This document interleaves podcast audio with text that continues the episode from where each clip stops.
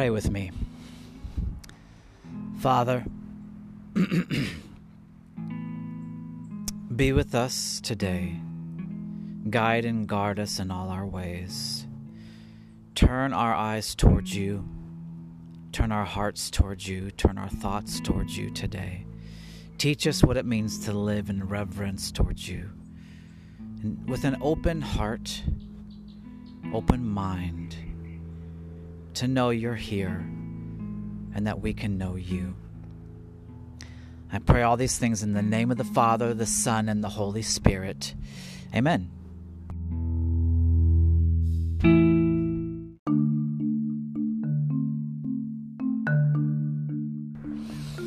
Hey guys, Construction Monk here. We are in the middle of a long term series entitled Calling All Mystics Notes from the Road, and we are in a section called Communion, where we're talking about the reality of a present God that can be known and the journey to get there. I think the biggest aspect in that pursuit is a posture of expectation. Do you believe God can be known? And can you hold the tension of that belief over a long period of time? That's been my journey. I was given the expectation from Scripture and from others that I could know God, that God was here. And then I maintained that belief over a long period of time. I started out talking to God and not hearing God.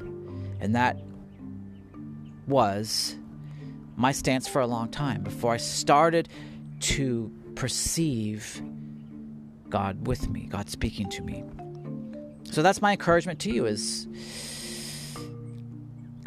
is form that expectation. It takes time. And then wait. Don't give up. It can happen.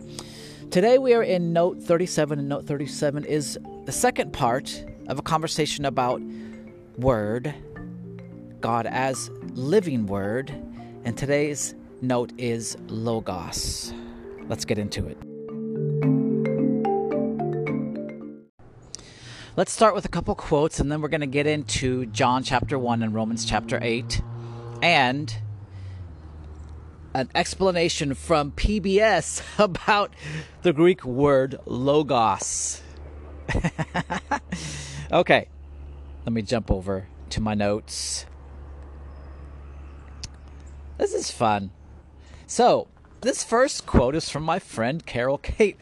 We got together for breakfast last Saturday morning, and uh, he just said this, and I was like, wow, I got to write this down. This is the quote there's nothing like two people separated by a common language. My friend Carol's, he's witty, he's smart, and he's percept- perceptive. There's nothing like two people separated by common language, man, guys. How many times are you in conversations with someone and they just don't get what you're saying and yet you're using the same words? This is so true. What are we talking about? Written word versus spoken word. God revealing truth to us through people in the past that heard him, but the necessity of God confirming that truth to us in a way that's real and present, right? Because if we're just reading words in a book, even our understanding of language, right? Then it's our understanding and our interpretation, and we can take it a thousand different ways. But when God comes in and, and really speaks through scripture or through a song or through nature to us, and we really have this conviction and this sense of what God means and what we're supposed to take from something, that's a deeper understanding beyond words. And so we can be using the same language, but not meaning the same things. And so language itself is not enough. There's something deeper than language. And here's a quote from me When you understand something beyond words, you understand it deeply. Okay, this is what we're talking about. There is this understanding we have that is deeper than words. And what are words? They're symbols, they're representations, right? It's good to have a common language. But what does it mean to truly understand something? This is a quote from Helen Keller about God. I always knew he was there, but I didn't know his name. Whoa. I like that. I, I referenced uh, the song "Holy" by Justin Bieber, Justin Bieber and Chance the Rapper. I like that. they always sing his praises. His name is catchy, but they don't know you like I know you, right? it's like, what is God's name? What does it mean to know God? You know, in Scripture, the phrase "in the name of" means in the character of. It's like, what is a name? it represents a person. And what is a person? They're not their name, they are a collection of so many things. To know a person is not the same as to know their name. Helen Keller's like, I, I've always known God, I just didn't know his name. And so some, but the opposite is often true. Sometimes people know his name, but they don't really know him.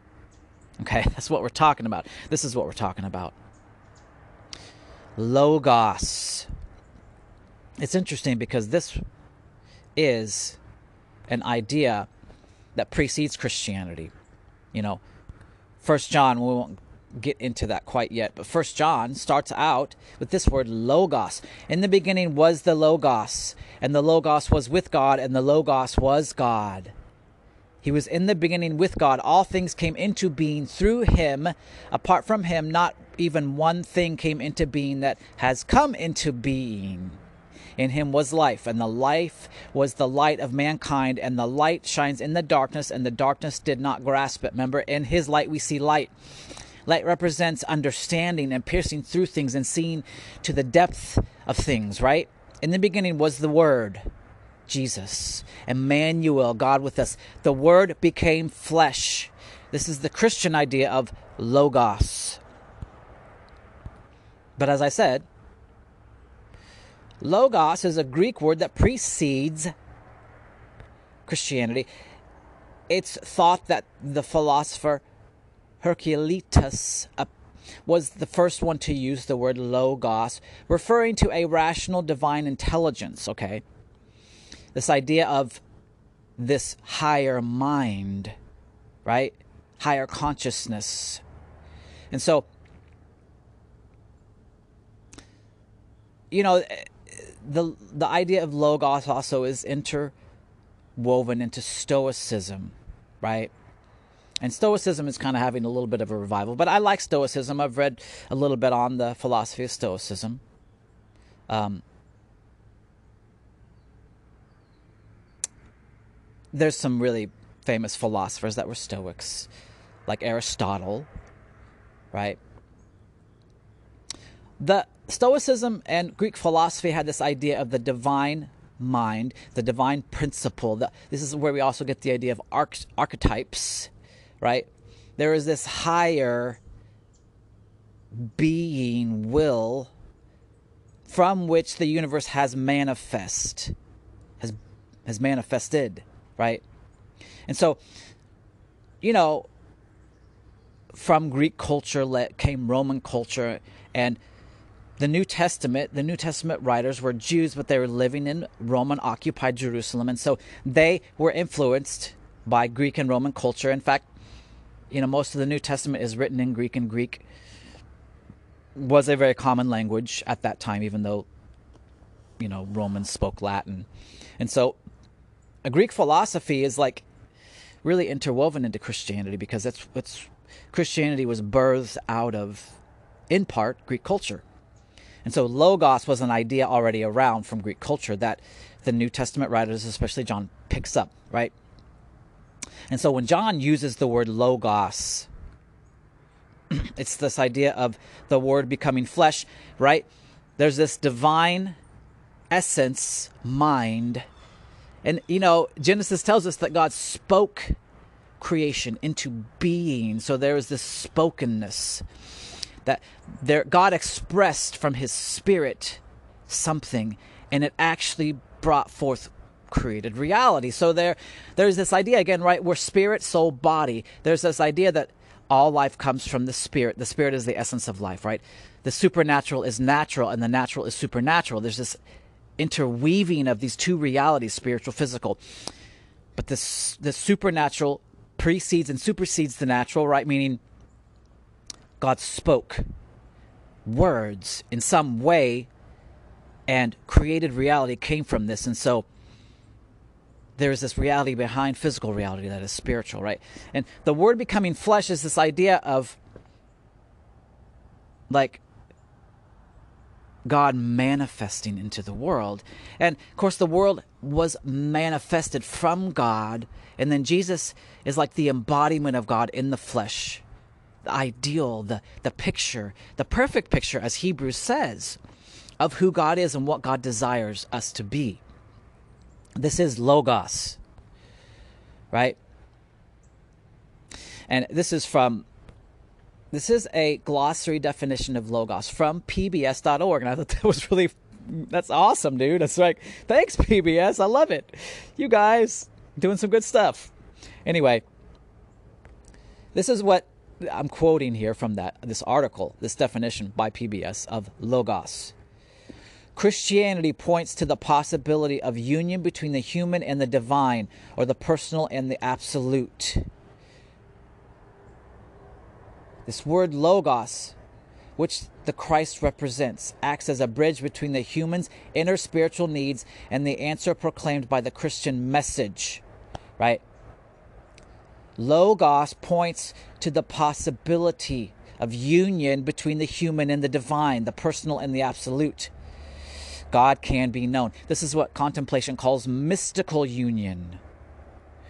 There is this mystery. How can I know God? It's like, oh man, as Isaiah says, as high as the heavens are above the earth, so are your ways above my ways.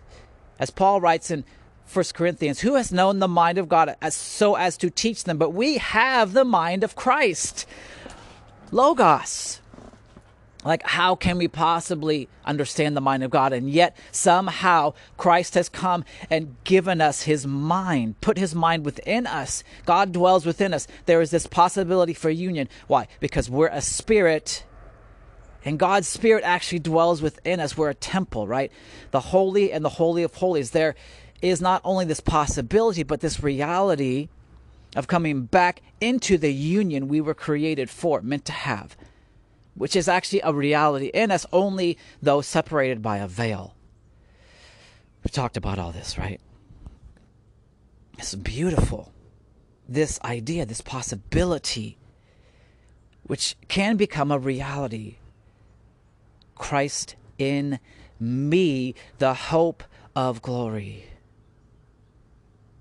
It's not God outside somewhere and somehow I'm reaching towards this ethereal distant God. It's God in everything. This is panentheism. God's life inhabits all things. That's how all things live. In Him we live and move and have our being, and that's Acts. Right? And it's actually uh, the reality. So it's not that I'm trying to get God to come back to me, it's that God is already in me, and there's just this separation, right? Sin is separation. and so there's a great hope and a great faith that we can have in this pursuit of God that God is already with us, in us, and that we're simply trying to go through the process of uncovering the wounds and the brokenness that has caused a kind of separation. But it's not practically literal. God didn't actually leave us. If God were to leave us, we'd be annihilated because God is the life in all things. And so I can interact with God as I interact with everything, right? This is Brother Lawrence. This is the practice of the presence of God. it's like there is so much hope and promise through the message of Christ and the gospel of a real relationship with God that brings us back to life that conquers death completely. We're going to start with Romans chapter 8.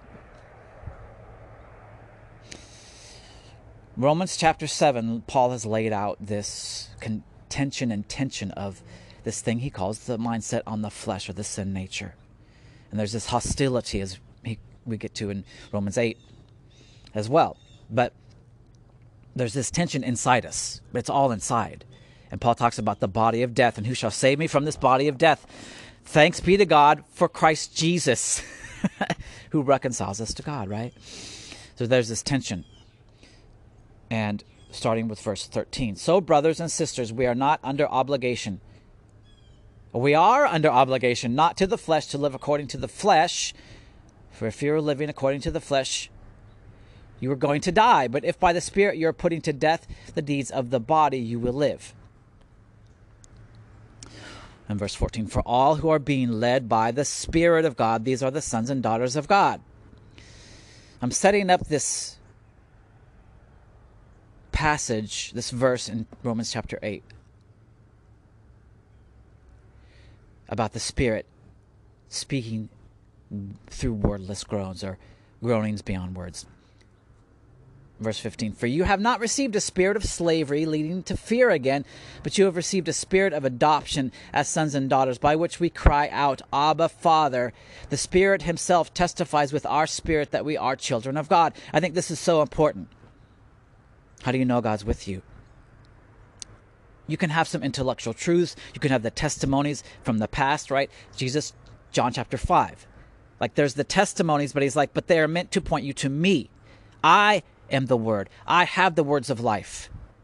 Right? He's like, if you come to me, I overcome death.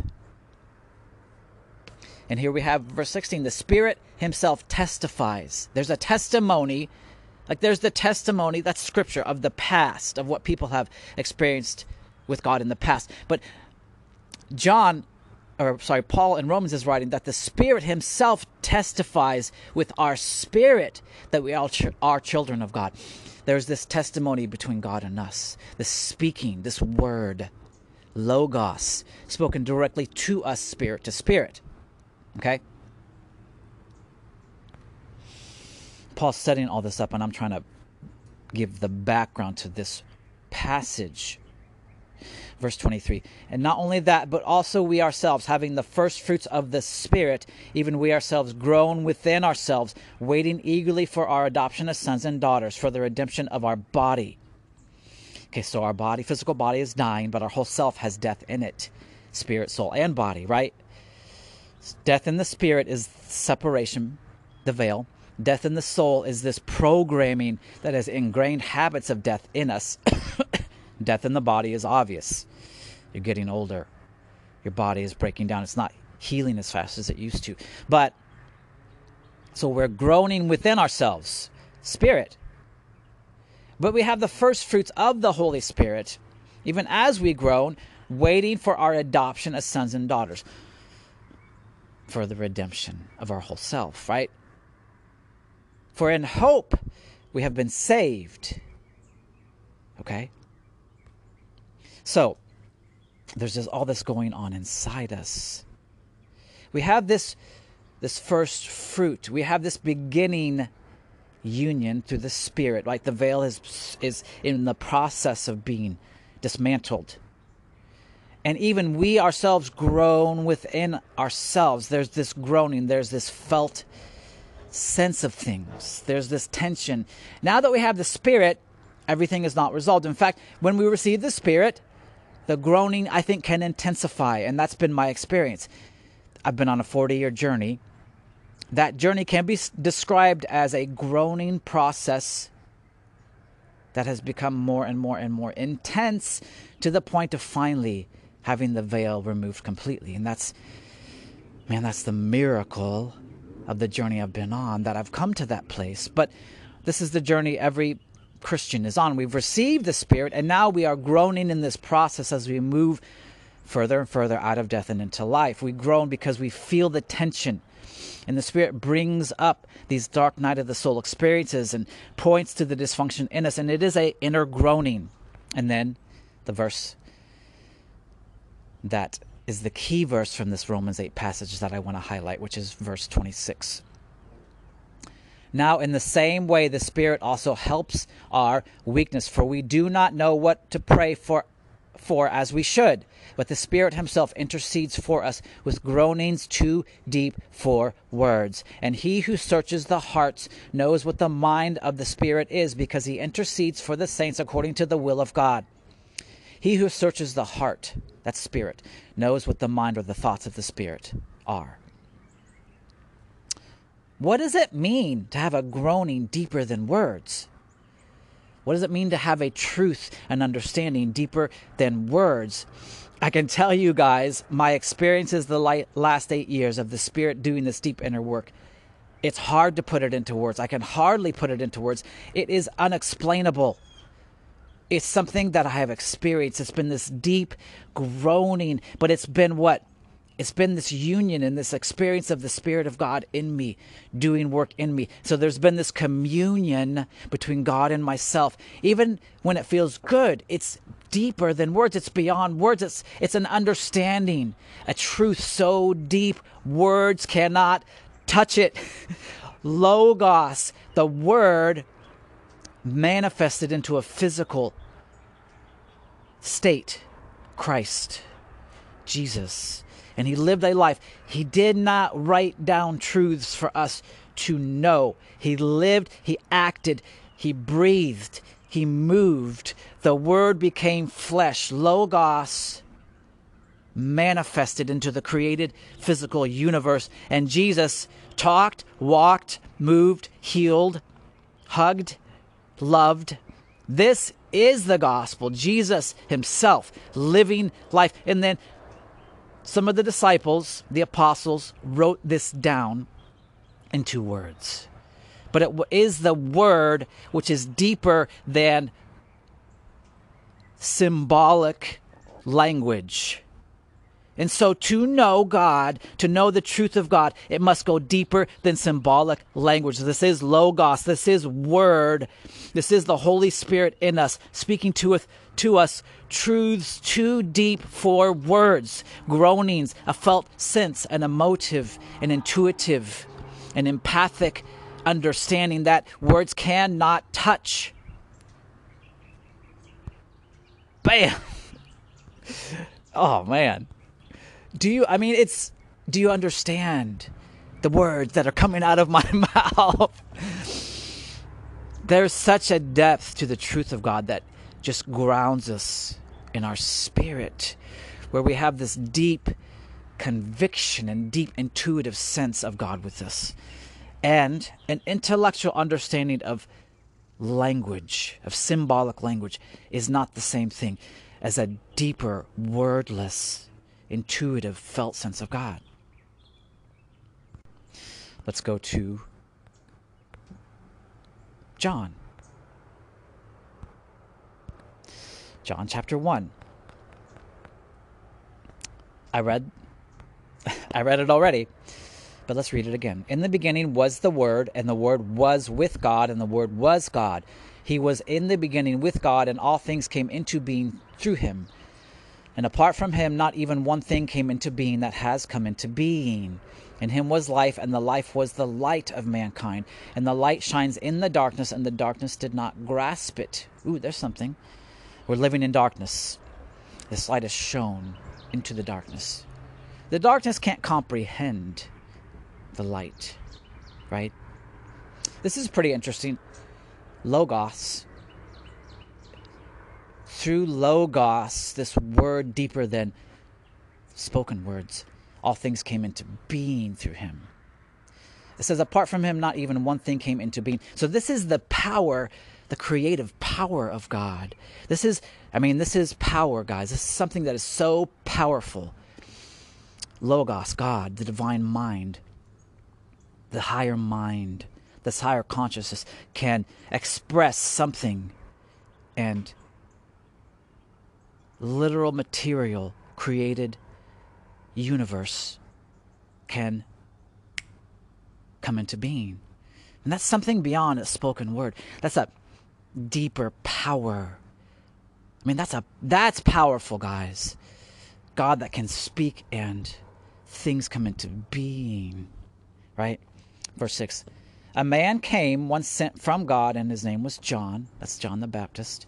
He came as a witness to testify about the light, so that all might believe through him. He was not the light, but he came to testify about the light. This was the true light that coming into the world enlightens every person. Okay, so God is light, and God needs to, with his light, shine into our hearts to enlighten the darkness within us, to give us understanding. This is why we have the Spirit. Verse 10 He was in the world, and the world came into being through him, and yet the world did not know him. He came to his own, and his own people did not accept him. But as many as received him, to them he gave the right to become children of God, to those who believe in his name, who were born not of blood, nor of the will of the flesh, nor of the will of a man, but of God. Okay, so interesting. We don't know God. There's a veil, there's a separation. When we, we, when we receive Christ and through Christ the Holy Spirit, we receive the right to become children of God. Well, weren't we created by God? Yes, but there's a separation now. And so we have lost the state of being a child of God. What does it mean to be a child of God? Romans chapter 8 says, the Spirit says to our spirits that we are the children of God. So, how did we lose the state of being truly a child of God? We were separated. Now there's a veil. How do we regain it? Through Christ, the veil is torn. And the Spirit begins to speak to our spirit and we begin to know God spirit to spirit. This is what Romans 8 says, which gives insight into First John. We have the right to become children of God through Jesus, through the will of God. Remember, central to the power of spirit is will. And I talked to you about feeling that in my sternum. We need to come back under the will of God in union with the Holy Spirit, where now we are participating with the will of God and subservient to the will of God because that is our proper true state. We were created to be under the dominion of a higher spirit and a higher mind. John 1:14 And the word became flesh and dwelt among us and we saw his glory glory as of the only son from the father full of grace and truth. Amen. The word became flesh. The logos manifested into the created world, Jesus Christ, to show us God, to give us a clear, true, perfect picture of God. And what did Jesus teach and how did Jesus live? We read that last time in John 5 and in Psalm 119. the Word became flesh. Jesus lived a life. The Word became flesh. The Logos manifested into the world, not to give some good cliche, quaint quotes. You don't find Jesus on good Goodreads. Jesus quotes. Actually, you might. There's some good Jesus quotes. Um, but Jesus himself did not come to write anything down. He is the spoken word, the manifested image of God, as Hebrews says. So Jesus came to give us a picture of God, and he didn't write, he lived. Because there is something deeper than spoken word, there is the living word. There is the manifestation of God in the world, this image of God, Jesus the Word became flesh. The Word took on physical being, a, a physical shell, right? Spirit inhabited a soul and a body. God as Jesus. And Jesus wanted to show us what it looks like to live in perfect communion with God. This is a truth deeper than words. So Jesus didn't come live his life and then leave a book and go back to the Father. He came, lived his life, went to the Father, and sent the Spirit because he wanted us to have the same indwelling of God as he did. He had a perfect union with the Father through the Spirit. This is why, before he began his ministry, he was baptized by John, and the Spirit came and, in the form of a dove, right, came upon him. He received the Spirit to show the way. I don't think he didn't have the Holy Spirit perfectly before that, but this was a, this was a example. This was an illustration from Jesus of what we are meant to have, so that we would receive the Spirit. We would receive God through the Spirit in us. And of course, we already have the Spirit, but there's a veil. So, first grace, second grace, third grace. Second grace is new grace. Second grace is being sealed in the Spirit. And now the Sp- Spirit has come in to do this deeper work of helping us become children of God. Right? This is the promise that we, through Christ, would receive the right to become children of God. Once you receive the Holy Spirit, now you are in the process of becoming a child of God. And what does that mean? It means you need to become more and more sensitive to the Spirit and God's ability to speak to you through the Spirit. And this is the journey I've been on. I've been becoming more sensitive to the Spirit. But the first thing the Spirit will do in this process is develop that sensitivity, and that feels like revealing the hell you're in to get you the hell out of it. That's what it means for the Word of God to be spoken into you through the Spirit. Now coming into you and, and creating more and more space within you for God to inhabit and dwell so that you can start to come alive because it is through the Spirit the power of God in you, that your life exists. This is the word, this is Logos. It is the presence of God in you. It is the reality that beyond some philosophical understandings in your mind, there is this deeper truth, a deeper word Christ in you, the Spirit in you increasing your sensitivity, restoring your spirit in union with the Spirit of God. Amen.